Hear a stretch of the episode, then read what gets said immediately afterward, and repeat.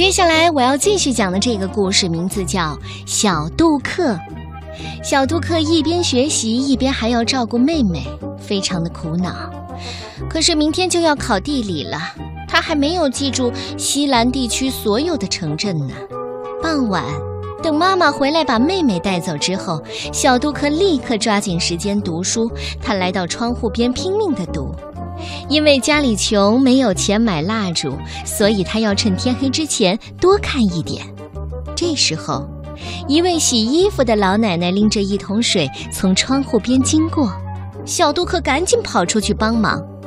等小杜克帮老奶奶拎完水回来，天已经黑了，他没有办法再温习功课了。于是他只能早早地爬上床睡觉，顺手将书放在了枕头边。小杜克迷迷糊糊的感觉书被翻开了，突然从书里面出来一只老母鸡。老母鸡向小杜克打着招呼。我是来自雀哥镇的母鸡，老母鸡像老朋友一样告诉他，雀哥镇有多少人，人们都经历过什么事儿。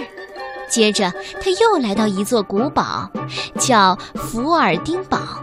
古堡里的人们很勤劳，市场上非常的热闹。他逛了很久，了解了很多的事儿。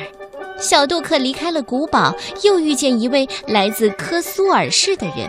他非常热情，告诉小杜克说，他的城市主要生产汽船和油车，大家都很富裕，就像翻书一样。这个人消失之后，又来了一位老妇人，她说自己来自苏洛镇，那是一个充满梦幻的城市，所以孕育出了一位杰出的大剧作家。小杜克就这样走啊走啊，去了很多的地方，了解了各个地方的风土人情，碰到每个人都向自己介绍他的家乡。第二天，阳光从窗户钻了进来，小杜克醒了，他伸了伸懒腰，一点都不记得昨晚的梦了。但是，哦，但是他记得今天要考试，于是他赶紧拿起书仔细的看。哎奇怪了，他随意翻了翻，就懂得了书里全部的内容。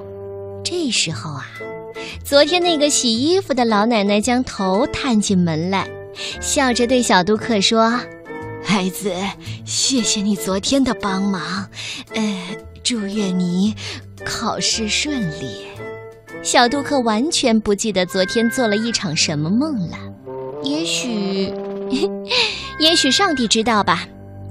善良的小杜克因为帮助老奶奶拎水，耽误了学习的时间。可是神奇的事情却发生了，梦里他像看电视一样，把整本书的内容全都学了一遍。你知道这是为什么吗？嗯，我也希望做这样一个梦。